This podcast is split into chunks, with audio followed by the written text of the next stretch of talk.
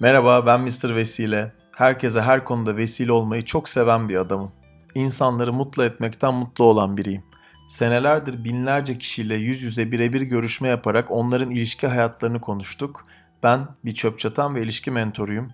Hayatta her şey ilişkilerle ilgili ve bu podcast serimin hayatınızın her alanında tüm ilişki olasılıklarınızı arttırmasını hayal ediyorum. Mr. Vesile Podcast'i hepimize vesile olsun. Hoş geldin Pegasus.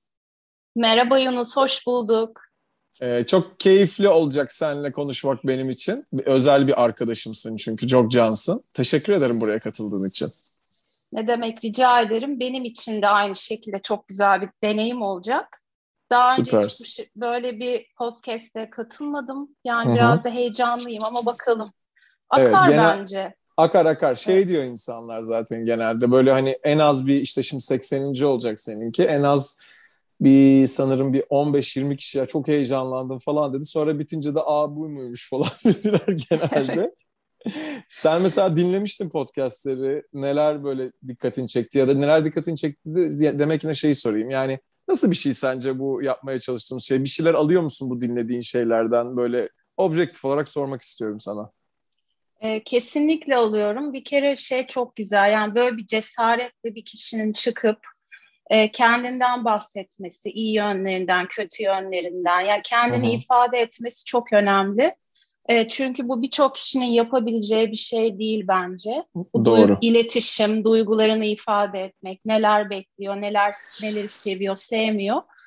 E, başka insanların da e, bu şekilde hayatlarına işte dokunmak yani dinlemek ve senin de vesile olman çok güzel. Ben e, bayağı bir şey aldım podcastlerinden ve çok başarılı buldum. Çok teşekkür ederim. Sağ ol var ol. Herkesin bir algısı var tabii ki yapılan şeylerle ilgili televizyonda, bu tarz şeylerde vesaire ama hani gitgide ben insanların e, çok daha fazla böyle işte şuradan şu konuşmadan şunu aldım. Bu geçenlerde biri yazdı. Şu adamla beraberim çünkü şöyle şöyle ya da işte bir tane e, kızı çok övdüm ben iki podcast önce zannediyorum. Çünkü o kadar çok kişiye mesaj attı ki yani günün sonunda herkes sana hani en sonda söyleyeceğimi şimdi söyleyeyim. İşte Mr. Vesile, mrvesile.com'dan Pegasus'a sana birisi yazabilir. Bir kadın veya erkek, bir erkek tanışmak isteyebilir, bir erkek arkadaş olmak isteyebilir, bir kadın arkadaş olmak isteyebilir. Neyse yani artık her şey için yazabilir, iş yapmak isteyebilirler, senden avukatlık hizmeti almak isteyebilirler falan. Tabii ki. Ee, aynen ve hani günün sonunda bu kadın mesela birçok birçok kişiye yazdı gerçekten ve e, hep de mantıklı şeyler yaptı bence. Gerçekten ben onun enerjisine baktığımda deli araştırmıyorum ben kim kime yazıyor falan onu görmüştüm. Çok da sevdiğim bir arkadaşım. Ee, yazdı yazdı ve günün sonunda şu anda birlikte birisiyle mesela. Hani gerçekten istediğini aldı ve çok takdir ettim bu yaptığı şeyi. Çok hoşuma gitti benim. Asıl amaç artık bu olmasa da hani ilk podcastlarda ben de tam ne yaptım bilmiyordum. Hani hayatı konuşuyoruz ilişkileri ama neyse yani ben çok teşekkür ederim geldiğince zaten bu olumlu olumsuz her şeyi de konuşuruz. Niye Pegasus seçtin? Evet. ee, onu merak ediyorum. Pegasus e, Rumuz'un niye seçtin Şimdi şunun için seçtim. Ee, aslında benim böyle çok küçüklükten olan yine bir mitolojiden bir rumuzum vardı. Ya hala da kullanıyorum ama o rumuz aslında biraz böyle mitolojik hikayede kötü şeyleri çağrıştıran bir rumuz. Ee, yani olumsuz, negatif enerjiler var. Ben de özellikle son bir yılda böyle kendimce daha çok kendimi tanıyıp böyle dönüşmeye çok hevesli, yani çok uğraştığım için ve negatife artık hani hiç e, şey yapmak istemediğim için e, nasıl söyleyeyim negatif enerjilerden uzak kalmak istediğim için o yüzden çok daha pozitif bir rumuz seçmek istedim. Pegasus'un da öyle bir anlamı var. Hı hı. Nedir yani anlamı? Olması, Onu bilmeyenler için soruyorum. Evet, okey. Ee, şöyle, e, Pegasus e, mitolojide, Yunan mitolojisinde bir at figürü. Ama e, aynen şey aslında ben anka kuşunu seçmek istiyordum ama başka bir podcast'te evet. seçildiği için aynen. e, onu Hatta seçemedim. Anka seçildi ben şeyi de unuttum. Phoenix ya onun şey İngilizcesi. Aa Phoenix evet. de vardı falan diyorum ben adamı da söylemeyi unuttum. Ne kadar çok Anka var etrafta benim etrafımda ya da bilmiyorum yani. Neyse pardon evet, böldüm. Evet. Yok estağfurullah. Pegasus da aslında başka bir mitolojik karakterin öldürülmesinden sonra onun kanından doğuyor. Hı-hı. Ve aslında özgürlüğü ve bağımsızlığı sembolize ediyor. e, ve uçuyor göklerde olduğu için e, çok pozitif bir imge çağrıştırdı. O yüzden Pegasus seçtim. Çok çok güzel. Ben de e, senin seçtiğimiz beraber fotoğrafı da çok beğendim. Görenler de beğenecektir umarım. Yani ben hatta hani bütün bu podcastlerde ilk defa böyle bir şey söylüyorum. Hani seçtiğimiz fotoğraflar değerli. Şeyi kullanıyoruz bu arada. unsplash.com diye bu e, ücretsiz stok fotoğraflar var. Hani telif melif sorun olmasın diye öyle oradan seçiyoruz. Evet. Hani seninki böyle en beğendiklerimden bir tanesi. Bayıldım yani seninki de gerçekten. Ben, Sen de beğenmişsin ben de çok, herhalde. Ben de çok beğendim. Çok çok güzel. Ya senin bu dönüşümün enteresan çünkü böyle mesela sen böyle sakin konuşan, böyle hani e, böyle esli konuşan, keyifli, böyle birini dinleyebilecek, tatlı tatlı uzun uzun sohbet edecek bir kadınsın bence. Mesela ben senin böyle bir yakın bir kız arkadaşı olup uzun uzun konuşurdum seninle mesela muhtemelen. Atıyorum ben de senin lisenden frankofon olsam örnek veriyorum. Zaten bunu yaparız da ama mesela senin şeyini atıyorum. İlk tanıştığımızda biraz şey kelimesini söylemiştin. Ee, özellikle eskiden böyle birazcık kelime olarak hani alıngan bir tarafın vardı. Ben seni tanıdığımdan evet. beri yani bu konuda e, o kadar büyük bir dönüşüm içindesin ki inanılmaz takdir ediyorum ve çok gurur duyuyorum seninle. Gerçekten Ay. tanıdığım alıngan olmayan insanlardan daha az alıngansın bence biliyor musun? Gerçekten. Ya teşekkür ederim. Ben de bunu çünkü bu konuyla üzerinde bayağı ciddi çalışıyorum o yüzden. Hı hı. Demek ki sonucunu vermeye başlamış. Kesinlikle öyle. Hani bunu burada konuşuyoruz belki ama aslında alınganlık nereden geliyor? Bence kişisel alıyor olmaktan bazı şeyleri geliyor. Bende de olan bir şey bu arada az değil bende de. Onun için de seni anlıyorum ama hani aslında birçok durumda kişisel alacak çok fazla bir şey olmayabilir. Mesela ben yarın taşınıyorum ee, ve taşınırken bir önceki podcast'te e, kirada oturduğum evim ev sahibinin e, aldığı bir aksiyondan bahsettim tamam ve gerçekten çok kırıldım ve çok öfkelendim tamam mı yaptığı şeye. E, bir şey yaptı çünkü çok da önemli değil yani şu anda belki zaman geçince de unutuluyor ya böyle şeyler. Ya evet, aslında evet. mesela orada da ben kişisel alıyorum. Yani kişisel alıyorum ama kişisel alacak bir şey var mı gerçekten? Bir de kişisel alan insanların mesela kendimden yola çıkarsam hep arkada bir şey oluyor ve ben onun psikolojisini çözdüm. Burada da ilk defa paylaşayım. Mesela küçükken e, bir ben 5 yaşındayken ya da 4 yaşındayken evde bir ablamız vardı ve şey demişti. Ben şey demiştim gitme lütfen oyun oynayalım demiştim. O da ben tuvalete gittiğimde çocukken kendi başıma çekip gitmişti anneannem evdeyken mesela ve o beni kandırmıştı bana göre. Tamam mı işte kandırmıştı ve bana yanlış yapmıştı ve hani kötü yapmıştı bana hayatta bir şey falan. Öyle bilinçaltı kodum olduğu için o zaman ve bunu yeni yeni dönüştürdüğüm için ben de çok alınıyordum. Kimse bana böyle bir şey yapamaz. Siz kimsiniz ki falan böyle. Acaba seninki nereden geliyordu bu alınganlık? Mutlaka vardır bir sebep. Hiç biliyor musun sence Var. nereden geliyor? Evet biliyorum. Bayağı iyi biliyorum. E, bence alınganlık ya da işte özbenlikte bir, kimlikte bir hani nasıl kendini pek anlamlandıramama, işte hı. kimlik duygusundaki zayıflık, özbenlikteki zayıflık gibi durumların klişe ama yüzde 99'u çocukluktan geliyor. Doğru. Bu bahsettiğin şey mesela o olay seni o kadar etkilemiş ki iyice içselleştirmişsin ve başka biri aynı hareketi, benzer bir hareketi yapınca sanki o Yunus'a dönüyorsun çocukluktaki ve aynı hislerle cevap veriyorsun. Doğru. Ee, ve bu arada şöyle, ben bir kitap okuyorum, herkese de tavsiye ederim ve bu kitabı okumak için de bu arada çocuklukta çok büyük sıkıntılar çekmeye gerek yok. Hı-hı. Hiç utanmıyorum da onu okuma okumakta çünkü çözmeye çalışıyorum. Çocuklukta ihmalin izi boşluk hissi diye bir kitap. Hı-hı. Burada mesela birçok örnek vererek anlatıyor. Ee, benim de aslında çocukken yaşamış olduğum bazı olaylara dayanıyor. Ya bunun bu arada çok büyük olaylar olmasına hiç gerek yok. Ve şu da yazıyor kitapta. Ee, böyle paternler geliştiren insanların birçoğunun da aslında aile hayatı, hayatı çok ideal gözükürmüş dışarıdan. Maddi durumları çok iyi aileler ve fiziksel olarak hiçbir şekilde bir ihtiyacı olmayan ailelerde de daha çok görüldüğü yazıyor.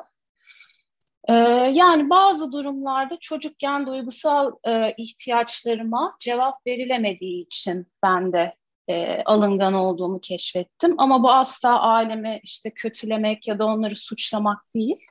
Yine aynen kitapta yazdığı gibi her aile çocuğunu çok seviyor. Ama bazı küçük olaylar, minicik olaylar bile yetişkin olduğumuzda çok daha farklı tepkiler vermemize sebebiyet yani veriyor diyeyim. Süpersin. Böyle ya şöyle, özetleyeyim. E, ben şey yaptım bu arada baktım şimdi internetten. Jonis Webb diye biri.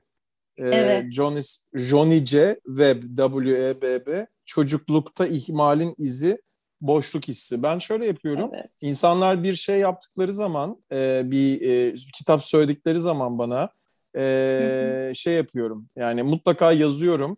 E, şey yapıyorum. Yani mutlaka yazıyorum ve mutlaka onu almaya çalışıyorum. Kütüphaneme en azından ve bakıyorum gerçekten aralarda birçok kitaba. Onun için de çok teşekkür ederim sana. Çok merak ettim bu kitabı gerçekten. Ne demek rica ederim. Muhteşem bir kitap gerçekten de. Herkes kendinden bir şey bulabilir bu kitapta.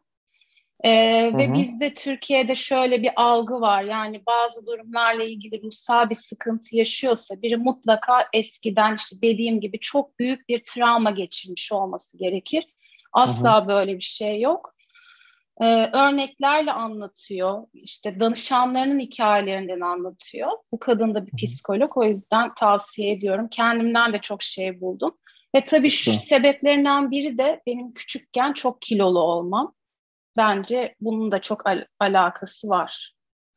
Ee, yani bayağı... Kaç kilo verdin sonra? Sonra kaç kilo verdim? Yani şöyle 5. sınıfta 60 kiloydum. Öyle düşün. Sonra vere vere artık hani bu yaşlarda 55 civarındayım şu an düşün yani. E, 7 ya. yaşında 60 kilo olmak herhalde şu an 100 kilo olmak gibi bir şey. Ee, herhalde. Şey ya yani. bu çok güzel bir şey. Peki mesela şey, e, şunu bir şey soracağım sana. Kilo ile ilgili enteresan benim için bir soru soracağım. Bir daha mesela Hı-hı. bu kadar kilo verdin ya mesela çok daha fit bir yerdesin hayatında. Ee, evet. Şey yapabilir misin sence? Yani bir daha kilo alma ihtimalin var mı sence? Ya şunu da çok ya ben fazla araştırmacı bir insan olduğum için eskiden çok kilolu olan insanların yağ hücreleri bu e, çok daha müsaitmiş e, daha fazla kilo almaya. Ama bence yani büyük konuşmayayım tabii ama asla bir daha o kadar kilo almam çünkü kendimi frenliyorum. Yani o konuda bayağı ciddi bir öz disiplinim var. Helal olsun süper. Ben şey orada da ben bir e, kitap önereyim. Bir kere daha söyledim galiba da şey e, yani bu böyle yani birçok kitap birçok kişiye uyabilir, uymayabilir. Mesela ben e, çocukken e, daha sonra evlenip o soyadı almıştı sanırım ama Yasemin Bradley'nin bir kitabı vardı. E, Yasemin bu da bir haber spikeri miydi bu kadın kimdi Yasemin Bradley şimdi yazıyorum mesela. E, çok güzel bir kitabı vardı. Çocukken onunla bayağı bir kilo vermiştim ben. En, en böyle bana e, şey yapan, e, rezone eden taraflarından bir tanesi de bu kitabın şeydi bu arada. E, hani bu İngilizlerin mesela e, şeyini anlatıyordu e, İngilizler bir oturur böyle bir iki tane yemek yaparlar. Herkes onu yer ama bizim sofralarda mutlaka 7-8 tane yemek olmak zorunda gibi gözüküyor falan muhabbeti. Evet. Şey de bu arada bu kitap Gelecek Yiyecekler de çok da eski bir kitap galiba. Çünkü ben baya böyle lisede falan okuyordum böyle otobüsle dershaneye giderken sahilde. O güzel bir de şey var. E, benim ya böyle enteresan alınacak şeyler olan Gabriel yöntemi diye bir şey var. O adam da çok ciddi kilo vermiş hayatında. Gabriel yöntemi. İşte bilmem ne Gabriel Avustralyalıydı zannediyorum adam. Ee, hiçbir ameliyat vesaire olmadan böyle zannediyorum işte hani tam hatırlamıyorum ama 180 kilolardan böyle tam fit bir adama dönüşen ve bunu nasıl bir mindsetle dönüştürdüğünü anlatan bir adamdı. Ee, ben de çocukken çok kilolu bir adamdım aslında. Çoğu kişi bilmez bunu. Hani boy Aa, ben de bilmiyordum. Ama. Hı, yani geçen yani iki sene önce de bu arada işte bundan 10-11 kilo fazlaydım falan ama e, artık böyle bir hayat şeyi haline getirdim zannediyorum bu kilo konusunu. Onun için onu da çok takdir ettim sende. Çok değerli bir konu bu kilo konusu. Gerçekten önemli de bir konu ve e, kendimize saygımızla da ilgili bir konu. Herkesin tabii ki yatkınlığı var. Bizim ailede mesela e, her erkek mutlaka 120'den falan başlıyor. 110'dan 120'den ama ben hariç ben süperim falan diye değil ama gerçekten yemiyorum yani. E, yesem de deli gibi yiyorum bu arada. Çok garip ben bir şey öyleyim. yani. Şeyi hatırlıyorum mesela 5. sınıfta ilkokulda e, stresten şey yapmıştım. 19,5-20 kilo almıştım bir senede yani. Çok değişik dönemler. Neyse. Şimdi sana işte çok benzer. Söyle. Aynen. Yok çok Aynen. benzer. Ben de 5. sınıfta en yüksek kiloma ulaşmıştım çünkü. Hı hı. Şey sonra da ama bir e, liseye girdin. Fransız lisesine girdin. E, evet. Ve şey nasıl geldi mesela sana frankofon olmak nasıl Türkiye'de? Nasıl bir hayattı sence o hayat? Anlatsana biraz bana. Ee, şöyle ben aslında en şanslı dönemim çünkü ortaokulda girdim. Ortaokuldan lise yani şeye geç o 8 senelik eğitime geçmeden önceki dönemim. Ee, yani şöyle disiplin kazandırıyor insana gerçekten. Ee, ve İngilizceyi e, öğrenmek çok daha kolay. Ama Fransızcayı o kadar küçük yaşta öğrenmek çok önemli, değerli bence. Sonradan iyi öğrenmek çok zorlaşıyor. Hı hı. onları kattı, disiplini kattı, çok iyi arkadaşlıklar kattı. Çünkü şöyle oluyor, çok zor okullar olduğu için özellikle arkadaşlarınızla birbirinize çok bağlanıyorsunuz. Hani hı. zorluklara böyle birlikte göğüs germe psikolojisi oluyor. Ee, yani dezavantajlı tarafları da var bence. Çünkü o kadar küçük yaştaki çocuklara hani bu kadar fazla disiplin ne kadar doğru onu doğru. tartışıyorum. Tartışırım. E, o bir yorgunluk getiriyor. E, bir de tabii şöyle orada hani sen arkadaşların vardı çok biliyorsunuz. Gerçi sizin okullarda da öyle ama özellikle edebiyat, sanat konusuna çok değer verildiği için Doğru. çok küçük yaşlardan itibaren böyle çok değerli işte filozoflar böyle işte Jean-Jacques Rousseau'lar falan. Onları böyle çok iyi öğreniyorsun ve okuma alışkanlığı kazandırıyor. E, o yüzden de bayağı memnunum. Yani CV'de de çok iyi duruyor. o şey, da var. Böyle şeyleri böyle tatlı tatlı söylüyorsun ya çok şekersin yemin ediyorum ya. şey diyeceğim bu arada sana bu e, mesela sineklerin tanrısı 1984'ler falan onların Fransızcaları var mı o kitapların biliyor musun? Vardır tabii de yani hani size öyle okutuldu mu yoksa sen kendin Yok. mi okudun onları? Ben onları ee, kendim okudum. Ha, mesela burada bak sen e, To Kill a Mockingbird'ler işte guguk kuşu dediğin işte sineklerin tanrısı Lord of the Flies'lar 1984'lar bunların hepsini bize sınav yapmışlardı mesela Üsküdar'da Amerikan'da.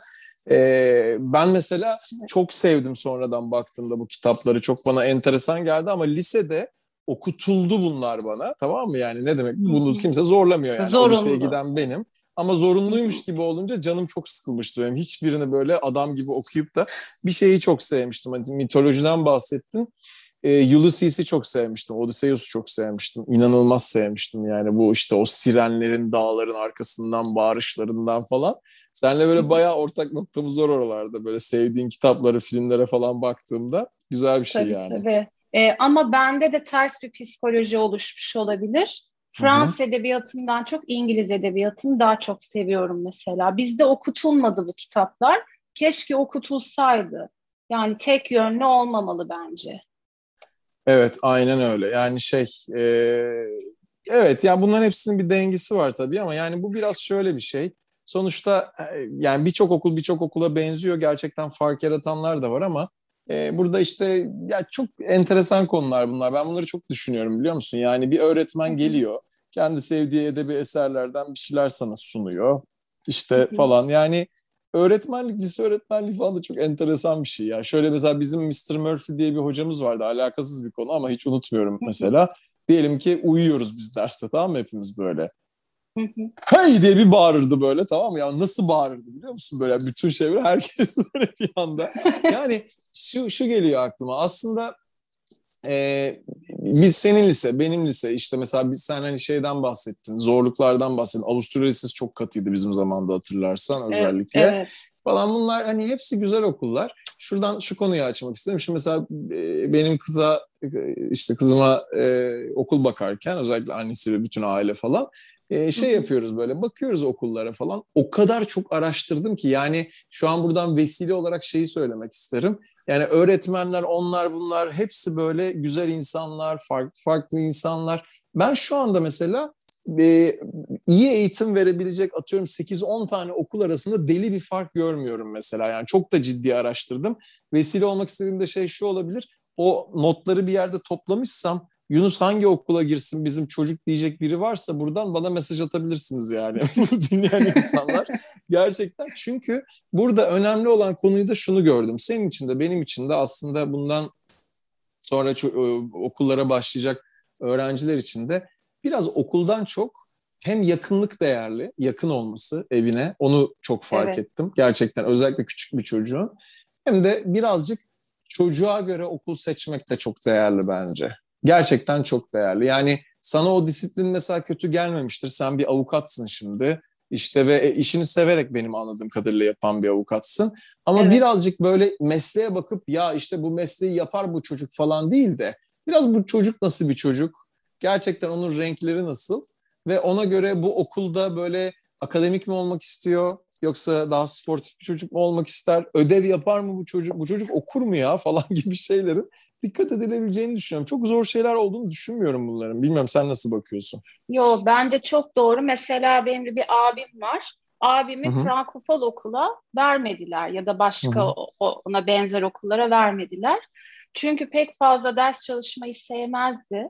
Ama Hı-hı. onun da sosyal yönü inanılmaz kuvvetliydi. İnsan ilişkileri e, ve yöneticilik vasfı yani bu çocukluğundan beri zaten anlaşılıyordu ve çok Hı. ağır geleceğini düşündüler o anlamda. Yani başarısız olur gibi değil de yani o mutsuz disiplin olur. Ha, mutsuz olur ve o disiplin onu böyle belki tek düze bir insana mı dönüş yani çok sıkıldığı Hı. için yapmak istemediği için hani çok zorunlu olur diye o örneği verebilirim aslında. Çok doğru düşünmüşsün. Şimdi Herkes muvaffak tarz, oldu mu hayatta? Evet. O bayağı oldu evet. Bence bazen okulla hiç alakası da yok bu arada. O da evet. ayrı bir konu. E, evet yani şey de mesela yani insanların herhangi bir okulda herhangi bir şey okuyacağını, iş hayatına atılmasının bile birçok kişi için çok daha hayat dersi olacağını düşünüyorum ben. Tabii bunlar hepsi bir konu yani kolay şeyler değil tabii, tabii ki. Yani bir annenin babanın bir çocuğun üniversiteye gitmemesini yani imkan varsa tabii ki e, söylemesi ya gitmezse gitmesin demesi de çok kolay bir şey olmasa gerek diye düşünüyorum. Bilmiyorum. Tabii tabii. Tabii ama bu arada tabii ki üniversiteden mezun oldu ama o anlamda değil. Yani şey ilkokuldayken de böyle hani gerçekten ders çalışmaktan nefret eden çocuk tipi vardır ya. Hı hı. Hep böyle her bir ders için özel hocalar tutulur. Yılmıştır artık. Biraz o tarz biri olduğu için ama evet. iş hayatında çok başarılı oldu. Bence Genelde öyle oluyor zaten. evet. öyle oluyor. ben şey diyorum bu, bu çocuk hiç çalışmıyor diyorlar. Nasıl karakter dedim. İşte şöyle böyle sosyal bayağı arkadaş seviyor falan. İyi çok şey muvaffak olur hayatta para kazanır diyorum genelde insanlara. Öyle evet, oluyor çünkü. Kesinlikle. Ee, sen şey ekşi sözlükte varsın bayağıdır. Ee, mesela evet. orayı nasıl keşfettin ilk başta? Nasıl bir yer senin için? Nasıl şeyler kattı senin hayatına? Biraz anlatsana. Ben de yeni nasıl öğrendim bir... bu arada. Çok hoşuma gitti evet. söylemem bunda. Evet. Teşekkürler. Ya nasıl keşfettim? Zaten aslında o dönemde çok fazla bu tarz sosyal platform yoktu. Ve Hı-hı. ben o dönemlerde de böyle e, forumlara yazmayı çok severdim arkadaşlarımla. Sonra ekşi sözlüğü de keşfedince girdim ve tabii yani daha önceden e, çok daha kaliteli yazarlar vardı. Çok Hı-hı. daha keyifliydi. Farklı karşıt görüşler çok güzel savunulurdu. Hı Ee, ya geldiğimiz noktada tabii orası da değişti. Yani ayıklamak çok zor oluyor iyi yazarları. Neyse ama şöyle bir katkısı oldu. Ee, bir kere bir şeyleri araştırma e, yeteneğini kazanabiliyorsunuz e, sözlüğe girdiğinizde öyle bir insana bir pratik kazandırıyor ve bazen de mesela e, yani belki Nick'ine çok şey söyleyen vardır bilmiyorum ama günlük gibi de oluyor. Yani bir evet. anda bir olay yaşıyorsunuz. Onu oraya Hı. yazıyorsunuz ve dönüp 10 sene sonra dönüp baktığınızda ya ben bu tarihte de bunu yaşamışım diye dönüp Hı. bakabiliyorsunuz ve o dönemki düşüncelerinizle şu dönemki düşünceleriniz arasındaki farkı görebiliyorsunuz. Kesinlikle. O yüzden e, çok güzel, değerli bence. Çok güzel, çok güzel. Memnun Sana birkaç tane ek, ekstra sorum vardı. Ondan önce sadece şeyi soracağım. Ee, dedikodu yapsalar seninle ilgili nasıl bir kadın derler sence? Hani bütün bu güzel özelliklerinin yanında bir sürü güzel özelliğin var. Bunları konuşmak da kolay, keyifli. Zaten konuştuk onları ama yani komiksin. Baya komiksin bu arada bence. Şu anda an, anlamış mıdır insanlar bilmiyorum ama öyle bir tarafın var. Yani neşelisin, var. dert babasısın, dert kadınısın işte neyse anasısın. Dert kadını. evet. evet. Ama yani dedikodu yapsalar, olumsuz bir şeyler söyleseler ne derler? Ve sen bunu önemsiyorsun. Biliyorum bu soruyu da onun için sormak istedim sana. Tamam, teşekkür ederim. Bu arada hemen bir parantez açayım. Biraz önce gerçekten e, çok güzel bir tespitte bulundum. Bu dert anası olmak. İnsanların Hı-hı. beni aram, arayıp saatlerce konuşuyor olması, dertlerini anlatıyor olması gerçekten hani güzel yani o açıdan güvenilir bir insanım. Hı hı. Ama dedikodu yapsalar mesela e, şöyle hani direkt de söylüyorlar aslında bunu. E, çok sessiz sakin bir görüntüm var. Ama mesela çok daha rahat bir ortamda ya da açıkça söylüyorum hani çok kişi böyle olur ama içki içtiğimde mesela hı hı. E, çok daha e, neşe anlamında, olumlu anlamda yani çok daha dışa dönük oluyorum ve inanmayacaksın belki ama daha hızlı konuşuyorum. Aslında benim özümde benim özümde o ama işte kendimi dönüştürüyorum dediğim nokta var ya. Orada Hı-hı. da onu da aslında dönüştüreceğim. Var yani o çünkü içimde. Ee, şöyle diyebilirler, bazı konularda yani tepkisiz kalan, duygularını çok göstermeyen, böyle donuk diyebilirler mesela. Hı. Ya da öyle gözüken evet. en azından. Ha, ya da evet öyle gözüken. Hatta bir arkadaşım geçenlerde bir video yolladı, bir adamın bir videosu. Roller coaster'da, çok korkunç bir roller coaster'da ama e, surat ifadesi hiç değişmiyor. Ve bu senin erkek versiyonun ya. Onu sana yollarım hani şimdi anlatınca çok komik olmuyor ama. Ya bu söylediği şey enteresan bir şey ama herkesin algısı farklı. Sonuçta insanlar alıştıkları şeylerle ilgili kendi algılarını söylüyorlar. Halbuki sen gayet böyle ifadeli falan biri de gelebilirsin birilerine. Yani e, ben çok böyle şey hani e, normalde böyle ama sen böylesin diye söylediklerini düşünüyorum onların ama sen birçok kişiye çok daha ifadeli bile gelebilirsin yani. Ne demek istediğimi tabii, anladın tabii. mı? Yok çok iyi anladım ama ben o arkadaşıma gerçekten alınmadım. Bu arada yani yolladığı şey de doğru hakikaten özellikle yeni tanıştığım insanlara karşı öyle olabiliyorum. Yani Hı-hı. yeni tanıştığım biri bir benim hakkımda bir şey o dedikodu yapsa işte ya bu ne kadar soğuk bir insan ve ne kadar snob bir insan der. Hı hı. Öyle bir yapım var. Sonradan açılan bir yapım var.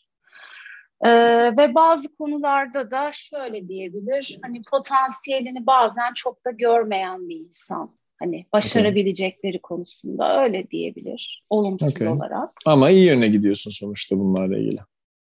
Hani evet, biraz uzun bir yol. Bu arada hiç kolay değil bence ama Hı hı. Yine de pratikle çünkü daha önceden size yabancı olan duygular olduğu için pratikle ama daha iyiye doğru gidiyor. Ya bazen de depresif diyebilirler. Peki bir de bu sorularım var. Onları da soralım sonlara doğru. Bakalım neler diyeceksin. Tamam. Sana sorular çıkardım. Dünyada yurt dışına tamam. gitmeye en sevdiğin yer neresi böyle? Hep gitmek isteyeceğin, istediğin yer. Londra yani hiç tartışmasız. Ha. Nesini Hatta, seviyorsun? Bu arada hatta pandemiden önce yılda iki üç kez gidip böyle tüm paralarımı harcayıp başka birçok yere de gidememişliğim var. ya en çok ya bir kere şeyde ben Londra'da yüksek lisans yaptım. Bir kere insan orada bir yaşayınca sevdiği zaman da orası daha insana yakın geliyor o anlamda evet. da seviyorum. Evet. Ve şeyi seviyorum böyle yani klas bir yer. Onun klasını seviyorum oranın hmm. böyle. O aristokrat görünümü, mimarisi. Onu seviyorum. Çok güzel. Ee, yani insan haklarına çok saygılı olması, kozmopolit olması. Ben böyle zaten sakin bir yapım olduğu için e, çok sakin yerleri sevmiyorum. Daha hmm. hareketli olması gerekiyor. Yani her yerden de bir şey çıkıyor değil mi? Bir de her yerden bir şey çıkıyor. Yani Notting Hill'a gitsen başka, işte evet. Covent Garden'a gitsen başka, Knightsbridge'e gitsen Aynen. başka, Camden Town'a gitsen başka. Ben ilk gittiğimde Londra'ya hiç anlamamıştım ya bu ne ya falan demiştim. New York'ta da aynı şey oldu. Sonra aşırı sevdim ama Londra'yı. Londra çok çok özel bir yer bence. Çok enteresan bence. bir yer yani. Ama bence işte biraz böyle orada yaşayanların da daha kolay anlayacağı bir şey. Çünkü hava falan çok puslu olduğunda insanların böyle biraz uzaklaşabileceği de bir yer değil mi? Öyle ama bence onun da algıyla alakası var. Bir evet. kere şey hani orada yağmurlar çok çok uzun sürmüyor. Ee, ve bir yeri sevdiğiniz zaman da hani gülü seven dikenine katlanır şeklinde. Yani benim mesela evet. çok beni rahatsız eden bir havası yok. Yani aslında Hı. karanlık ama işte ruh ben haliyle ham, ilgili. Aynen ben de Hamburg delisiyim mesela. 12 ay yaşadım orada. Her 9 senede bir ortalama oradaki ortadaki kocaman göl donuyor. O kadar soğuk da bir seneydi ama yani ben kafayı yedim mutluluktan. Bir de e, yani bunu ben söylüyorum bazen şey önemli bence yani herkesin e, belli yerlere belli yıldızlarının tuttuğunu düşünüyorum. Yani ben Hamburg'a her Doğru. gittiğimde böyle gerçekten tüylerim ürperiyor yani sana da oluyordur. Hani böyle ayrı evet. bir e, realiteye, gerçekliğe girmişsin gibi oluyor değil mi oraya gidince? Enteresan bir şeydir herhalde. Kesinlikle öyle. Bir de ben bazen yalnız seyahat etmeyi de çok seviyorum ve oraya Hı-hı. gittiğin zaman yani sıkılmaya hiç fırsatın yok. Hı-hı. Sahafları olsun, sanat galerileri olsun, düz ayakta olduğu için yürü yürü bir yerlerde dolaş. Yani çok keyifli bir yer bence. Süper. Şeyi de sorayım sana, o böyle 35-36 yaşında olmak nasıl hissettiriyor sana bu aralar? Ee, şöyle aslında hiç 35-36 hissetmiyorum. Gerçekten Hı-hı. daha genç hissediyorum. Çok büyük bir farkı yani farkı yok ama şöyle de bilmiyorum psikolojik mi ama kendimi daha iyi tanımaya hani doğru gidiyorum gibi hissettiğim bir yaş. Çok. E, 40'ta 40'ta iyice hissedersin gibi geliyor. Genelde böyle insanların 40'ta bir dönüşümü oluyor böyle tamamen psikolojik bir şey bu tabii ama 40 ne demekse artık yani. Orada da 30'da Olabilir. da olmuştur yani mutlaka bir shift sende bir değişiklik. Oldu tabii tabii. Ama o işte hata da denirse en çok hata yaptığım dönemler 30'lu yaşlar. Ya yani 30'un başıydı bu arada. Yani en çok risk aldığın dönem demek. Risk yani. aldığım. Heh, evet. Kötü kötü bir şey değil ki risk almak. Sonuçta yaşamışsın işte yaşayacaklarını. Evet doğru. Ne kaybettin? Aynen. Aslında hiçbir şey kaybetmedim. Kazandım. İşte. Aynen öyle. Bakış açısı işte. Peki öbür evet. sorumu sorayım. Değişik bir korkun var mı bu hayatta? Ya değişik bir korkum aslında çok da değişik değil ama mesela acı çekmekten korkuyorum bu değişikse. Hı-hı. Ya şöyle değişik korkularım işte işte örümcektir şu gerçi o da çok değişik değil de şeyler falan varmış sudan korkanlar varmış falan hani öyle değişik korkularım yok ama bir acı çekme korkum var. Hmm. Mesela aşı olduğunda acı çekiyor musun? Covid yok. aşısı olduğunda mesela. Ha yok öyle değil. Duygusal acıdan bahsetmek hmm. istedim aslında. Okay. Yok işte ama ri- risk aldığında, hayal kırıklığında bakış açını değiştirdiğinde ve beklentiyi azalttığında belki o korkun bile kalmaz. İnşallah. İşte onun üzerine çalışıyorum. Biliyorum. Tam bunun üzerine çalıştığım için söyledim. Peki. Üç tane daha sorum var. Hayatında ilişkilerle ilgili aldığın bir ders var mı aklına gelen hiç? Var. Bayağı var? var. Bir tane mesela. Bir tane. Mesela kaliteli bir yalnızlığın mutsuz bir beraberlikten çok daha değerli olduğunu öğrendim. Hı hı. Yani ve yalnızlık korkusunda insana yanlış seçimler yaptırabildiğini de öğrendim. Hı hı. Birçok podcast'ta şu birey olma konusunda konuştuk yani. Çok değerli bir şey gerçekten. Evet. Ee, birey olmadan benim algımda ve benim datamda bir insanın gerçekten e, isteyebileceği gibi bir ilişki yaşama ihtimali de çok çok düşmüş. Ciddi şekilde. Onun için çok güzel aslında söylediğin şey. Çok güzel bir cümle söyledin. Dördüncü sorumu soruyorum. Bir daha dünyaya gelsen kadın olarak mı gelmek istersin, erkek olarak mı ve neden? Kadın olarak gelmek isterim. Yani zaten aslında Türkiye'de kadın olmak çok zor tabii. O ayrı bir tartışmanın konusu ama ya bir kere kolaya kaçmak istemezdim. Kadın olmak daha zor olduğu için. Ee, hem de yani kadın hem gücü hem de zerafeti hani bünyesinde taşıyabilen bir varlık. O güzel bir şey. Bir de yaratıcılık gücü. Yani e, Tanrı aslında yaratma eylemini kadın aracılığıyla gösterdiği için o yüzden kadın olmak isterdim. Yani böyle biraz feminist bir yaklaşım ama e, bence kadının bayağı bir erkekten üstün olduğu özellik var o anlamda. Hem yaratıcı hem yaratıcılık gücü hem de e, bir yandan da senin söylediğinle çok bağlantılı bence. Yaradana direkt bağlantıda olan ilk kadın aslında zaten. Yani evet. e, öyle baktığında da hani kadınların genelde zaten birçok konuda diyeyim erkeklerden daha farklı bir yerde diyeyim üstün veya değil olmasının evet. sebebi de bir sebebi de bu bence. E, zaten yaratan o çünkü aslında. Yani o da çok enteresan bir konu bence. Bir gün bunu uzun uzun bir, bir podcast'ta galiba konuşmuştuk. Belki yakalarsın ya da ben yakalarsam sana yollarım. Artık ben şeyi unutuyorum. Kimle podcast yaptığımı falan unutuyorum 80. olunca. Neredeyse bir daha soracağım falan insanlara.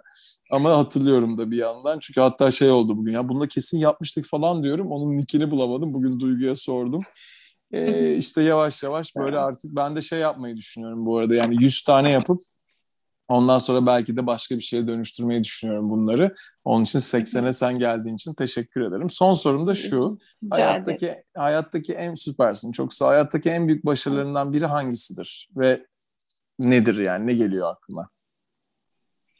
Ee, başarılarımdan biri e, İngiltere Baro sınavlarına da hazırlanıyorum. E, ilk Hı-hı. aşamasını geçmiş olmam yani bence en büyük başarı o şu an aklıma gelen. Allah helal olsun. Yani e, Almanya'dan bildiğim için bunu benim birkaç arkadaşım e, şey yaptı yani al, yani orada yabancı olanlar özellikle falan da işte Almanya'daki baroya girmeye çalışsa mesela okuması çok zor değil ama o baro kısmına geçişi orada inanılmaz zor bir şey Almanya'da. İngiltere'de de öyle. Peki evet. başta endişelendin mi yapamam falan diye? Yok zaten ilk e, girişinde kaldım. Hı hı. E, yani çok az çalışmıştım gerçi ama e, yani ikincisinde aslında endişelendim yani ilkinden hani kaldığım için ama daha iyi çalışmıştım oldu bir şekilde. Süpersin. Gönlüne sağlık valla. Nasıl su gibi aktı mi konuşmamız yine sence? E, evet evet. Çok keyifliydi. Yani erkek en sonunda erkekleri bayağı gömdüm ama yani tam üstün demeyelim farklı diyelim. Biz zaten yani. çoğumuz gömülesiyiz merak etme sıkıntı yok yani. Çok net yani öyle olduğunu söyleyebilirim. Ee, kadınlara lafımız yok çünkü kadınlara laf atılınca genelde alınıyorlar.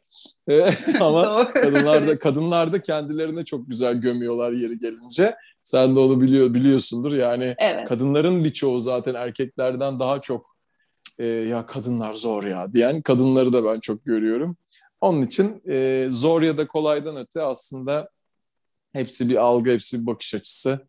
E, ne kadar uyumlanıyorsak bu hayatta işte e, birinin mesela davetine gitmek, şu an senin buraya geldiğin gibi işte benim sana bir şey, Yunus konuşmaya ihtiyacım var benim dediğinde sana uyumlanıyorsam örnek veriyorum ve biz bütün ilişkilerimizde uyumlanıyorsak zaten bu işler oluyor. Sen de çok daha bambaşka bir yerdesin hayatında. Ben de arkadaşım var, gurur duyuyorum seninle. Çok teşekkür ederim geldiğin için. Ne demek? Ben çok teşekkür ederim. O zaman sohbeti böyle genel hani senin hep bahsettiğin algıyla ilgili bir özlü sözle kapatsam olur mu? Çok sevinirim efendim. Yani şöyle benim hani hayatta motto, bir mottom uygulamaya çalışıyorum. Marcus Aurelius'un dediği bir konu hakkında bir acı çekiyorsan o senin hani sıkıntın o konu değil, o konu hakkında taşıdığın yargıdır diyerek. Bravo. Bravo, bravo. İşte zaten buna da şey çok benziyor. Benim çok arkasında durduğum inanılmaz bir söz duydum. Bir babası söylemiş birinin böyle özlü söz falan bu da. O da buna çok bağlantılı. Ee, İngilizcesi şey, there's your story, there's my story and then there's the real story.